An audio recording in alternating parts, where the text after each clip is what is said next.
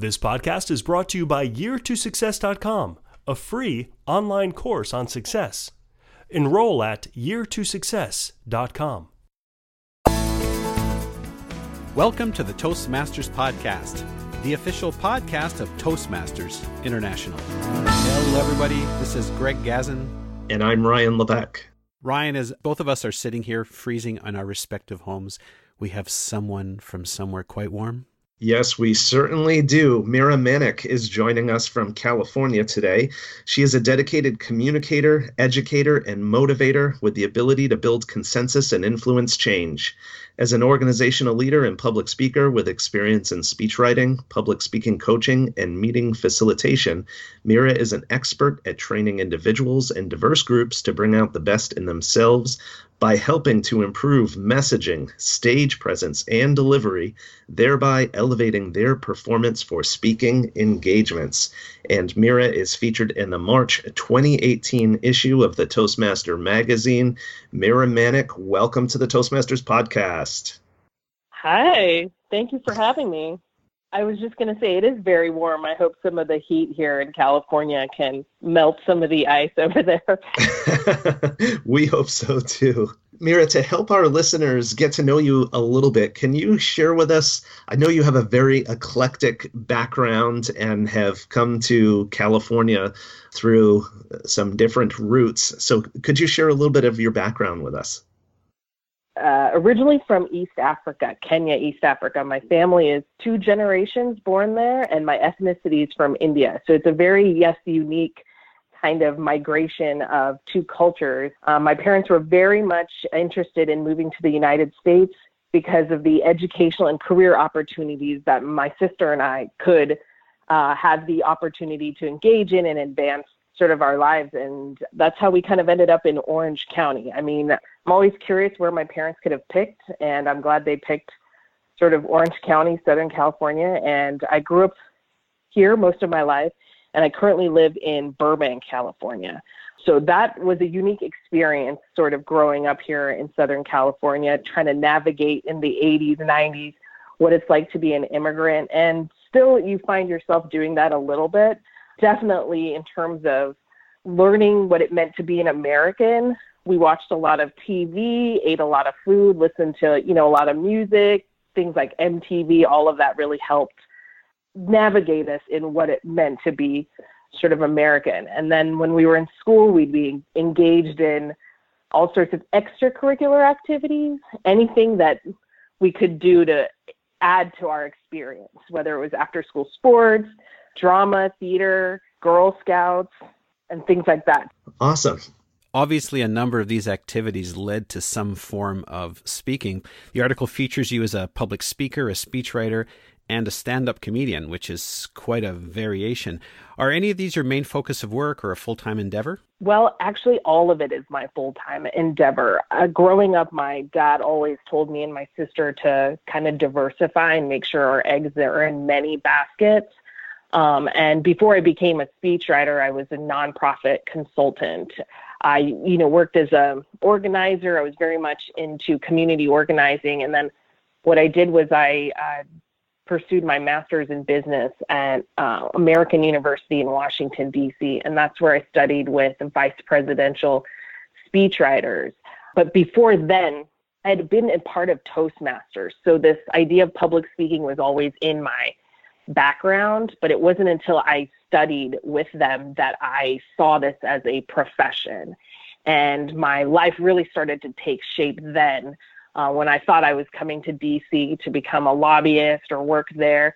Uh, but it really shifted when I took this class and saw it as a profession. But speechwriting is a very unique hustle, if you will. You have to find clients. It's not doesn't pay the rent always. So I coupled it up with trainings and workshops and tried to make it more than just individualized speech writing.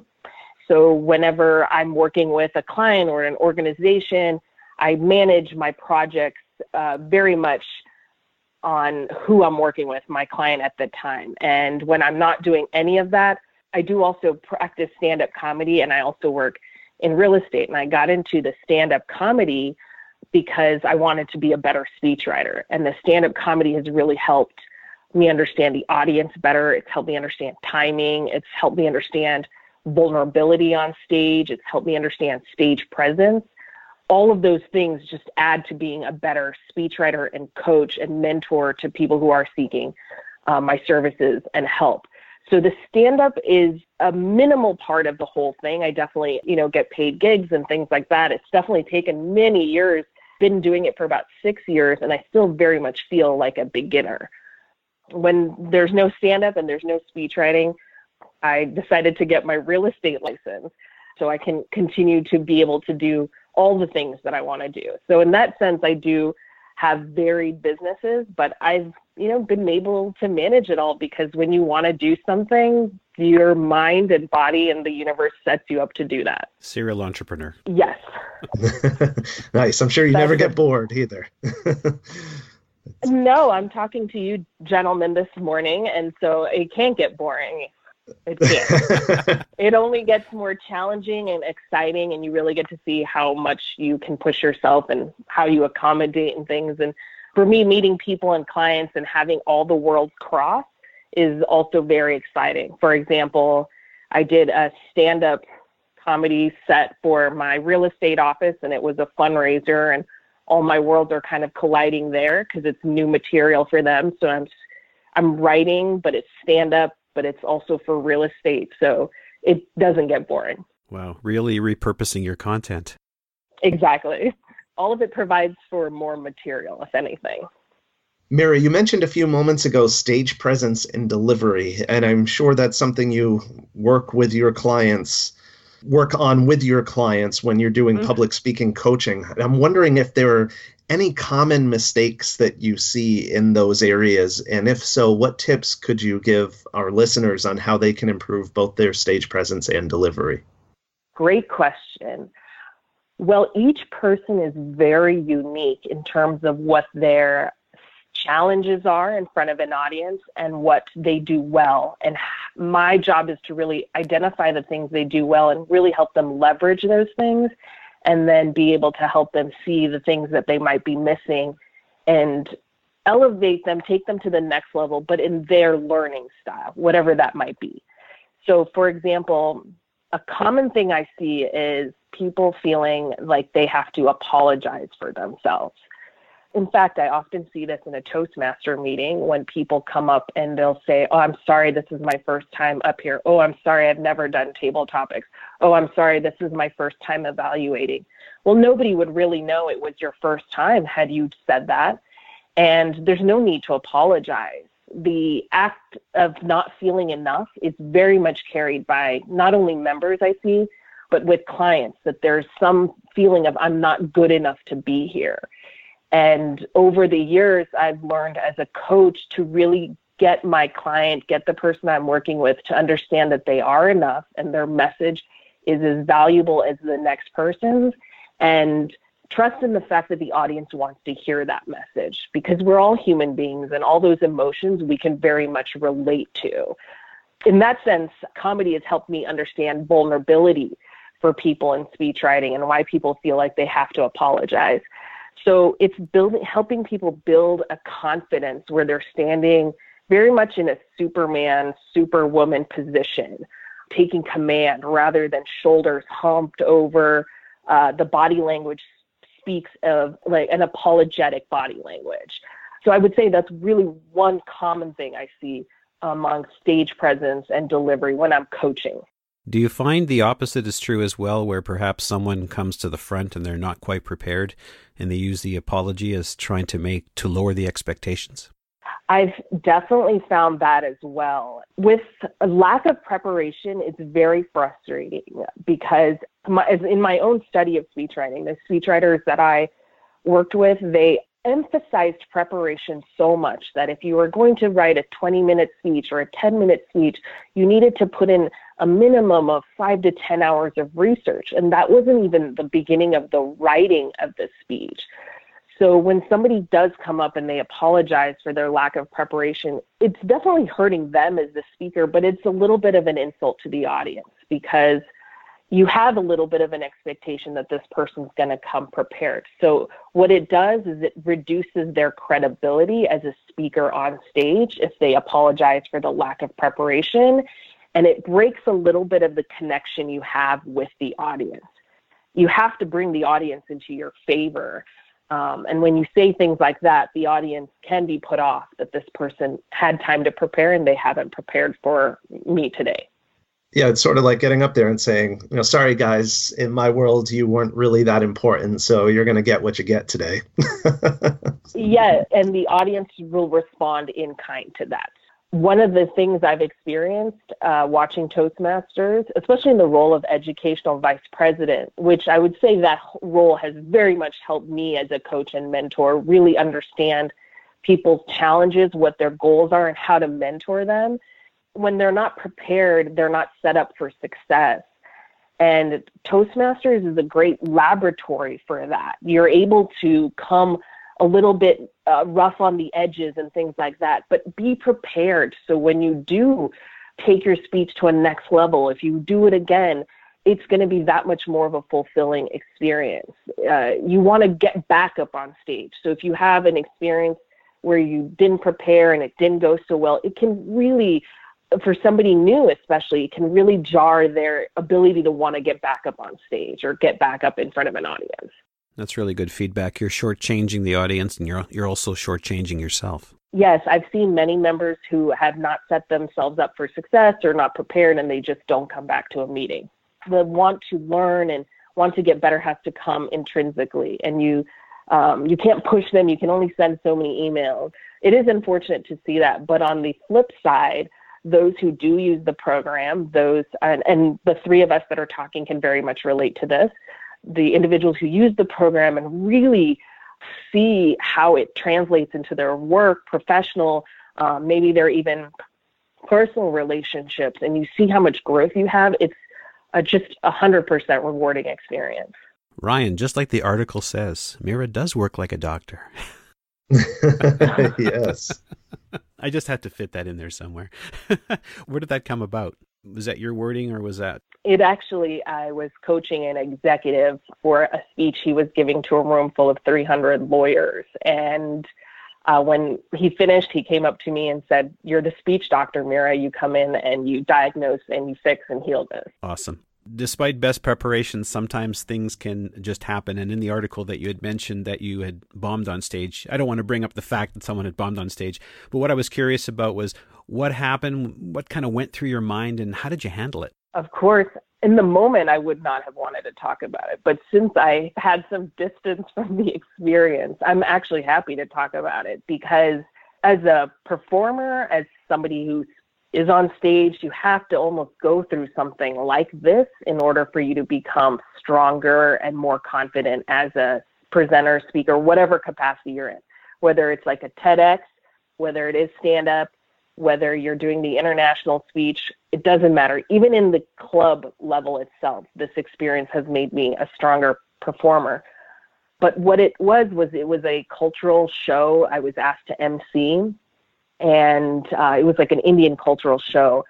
And even for me, the names are very challenging to pronounce. And some of the musicians had very long names. I mean, I'm talking 11 to 16 letter names. And I was given the list of names, or I was asked to MC almost a day before, and I just didn't have enough time to study the names, to work with the musicians, to have them say their names back to me at the same time I was at the I was in the Burbank Comedy Festival, so my time and my ability to even look at the programming was limited. I went into the event confident, obviously, and thinking, oh, you know, I can do this. I have some material they've given me. It'll be fine. Uh, but the second I mispronounced one name, it just snowballed and it didn't get better. And there was an audience member who wasn't having it, and she started to boo and other people started to boo. And I think the booing was so jarring. I ex- almost expected the audience to support me a little bit in my challenge, but they didn't. They had paid money for tickets and they wanted what they came to get, and I wasn't living up to that expectation. From that moment on, I have taken 20 times to study people's names if I'm hosting a comedy show Even if I know the comedian's name, I'll ask again just because you want to be clear. You never want to get up on stage and give somebody just their first name. You want to make sure you have everything in order. Honestly, I would never wish this experience on somebody else, even though I say at the same time you have to go out there and fail a little bit because if you're not in a capacity to handle really what was happening, it is it can really jar you from getting back up on stage again. But I shared this, you know, with some of my comedian friends, some of the professionals that I work with, and it was almost like they were patting me on the back saying, You've come over to the other side now. You've had that experience.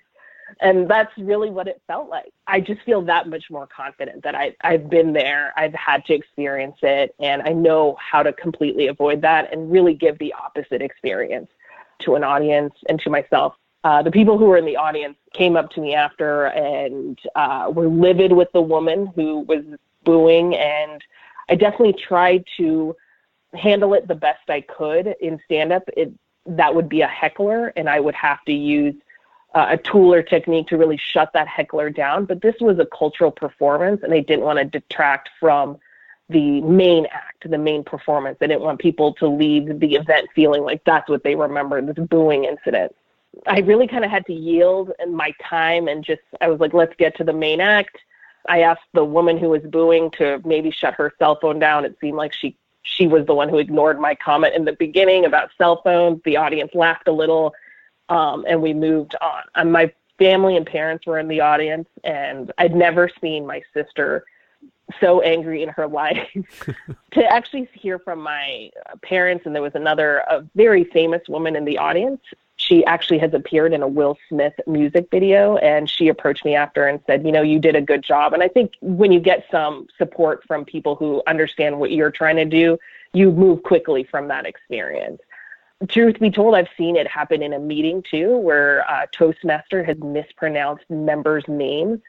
I have seen it turn the member a little bit turn on the Toastmaster that day. That this person wasn't prepared. They had plenty of time to learn members' names. They're not they're a veteran member, you know, they had their DTM and whatnot. You're as good as your last time on stage. That's what they say in speech writing and stand up. So if you are in a position where you have to learn and present uh, as a host, you really have to take the time to learn all of that. And I also credit Stephen Colbert, somebody who heavily emphasizes that as well. And I came across his sort of lesson about that while I was experiencing that. He practices the names of his guests before uh, they come onto his show, the late uh, the show he does on CBS. It made sense to me that yes, it doesn't matter who you are, what level you're at, whether you're a new first time Toastmaster or you're Stephen Colbert, host of the Tonight Show, uh, or the I'm mixing up the shows, the Late Show. You still have to learn people's names because people hold so much value in their name and our world is so much more globalized and international it's a sign of respect and adds to your credibility as the host and the tone that you're setting for this show that I've taken the time to prepare and I'm going to help you make this a great event and people respond to that energy and they bring that as well. Preparation is the key to success. Yeah, that's uh, that's really good advice. A couple of comments on the names. I know for myself, sometimes it's psychological, and in the moment you've practiced, you've rehearsed, you've got it right, and then it just doesn't come out right. So what I do sometimes is I'll just write it out phonetically. I've also noticed that in some clubs, because people seem to know each other, what they do is some clubs will introduce themselves, they'll go around the room, but they'll only use their first name. We try to encourage people to give your full name when you're introducing yourselves. One, of course, to obviously the importance of the name, as you mentioned, but also to help with the pronunciation of it. Some people may not know what the pronunciation is, and so if you get up and introduce yourself, people now know how your name is actually pronounced. Yes, it's a very good point. When somebody's name is mispronounced, you also see the person who whose name might be complicated say, "Oh, that's okay. Don't worry," and sort of not allow the opportunity to really learn it. Like they've been so used to saying, "Oh, it's okay, you don't know how to pronounce my name."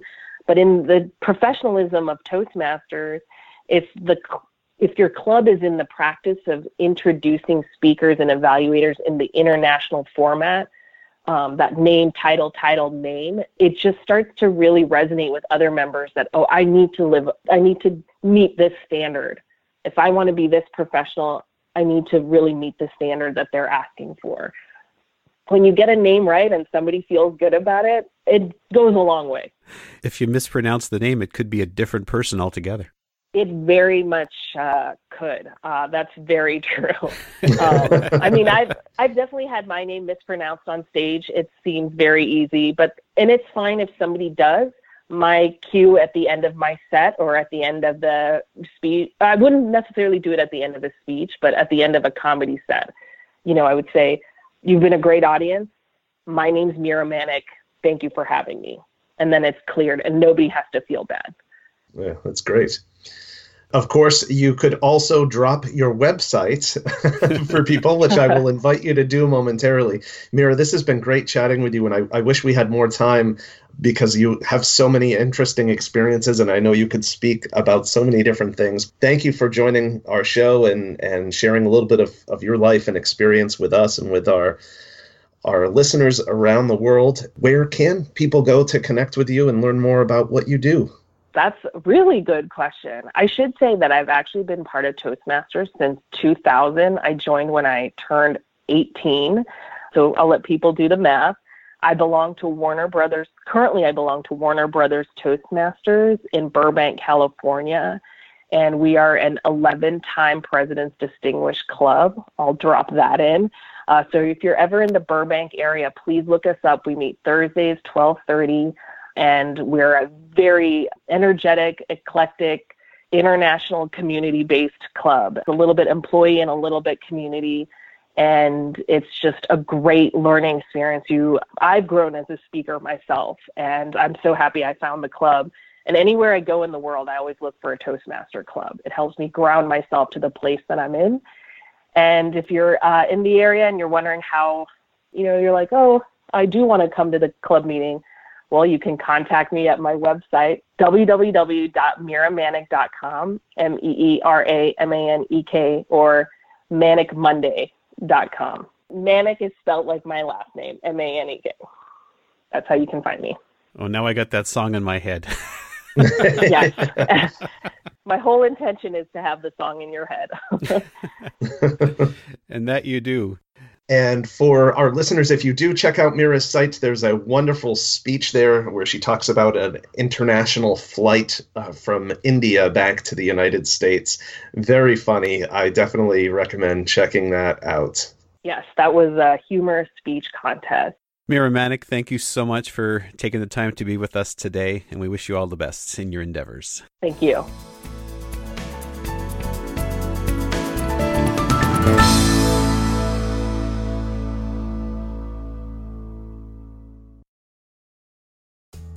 Hi, this is Bo Bennett, host of the Toastmasters podcast. Back in 2004, I wrote the book Year to Success, the most complete and practical book on success ever written. Thanks to today's technology, I've turned the book into an online course.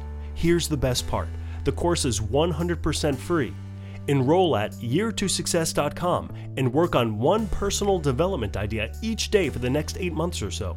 That address is year2success.com. See you there.